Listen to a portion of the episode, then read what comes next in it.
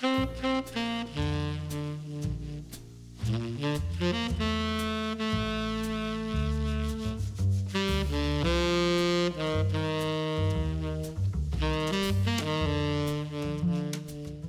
んばんは伊丹ありさです。今日で2回目の発信になります。心のあり方 from ニューヨークここニューヨークからお届けしていきます。今年でニューヨーク在住23年になりますがこの街にはたくさんの人いろんな宗教を持つ人や人種が住んでいますゲイやレズビアンそしてブラックもホワイトも私たちと同じエイジアンもこのニューヨークで共存していますその中で私が思った幸せな人たちの共通点をお話ししたいと思います。実はお金を持っているからといってそれが幸せとはつながるとは限らないのです。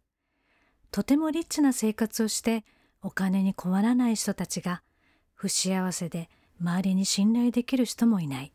そういう人がたくさんいらっしゃいます。リラックスできず、いつも何かに不安や不満を持って不自然な生き方をしています。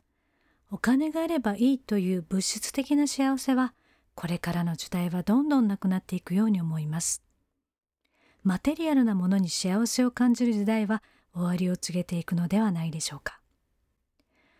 私の思う幸せとは、心の状態のことを指します。自分の心の状態が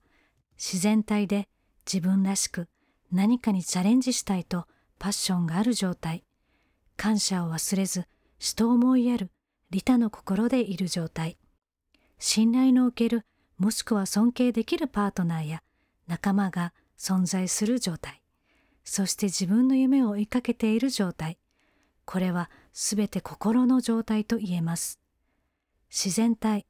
自分らしさ、パッション、感謝、思いやり、利他の心、信頼、尊敬、夢。今あなたの心の状態はどうでしょうか？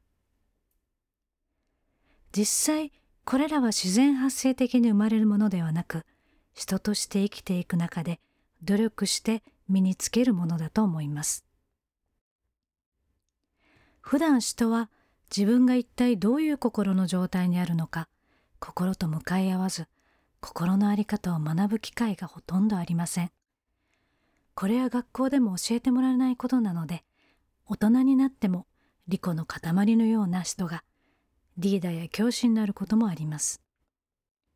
心の在り方のベースは人生の中で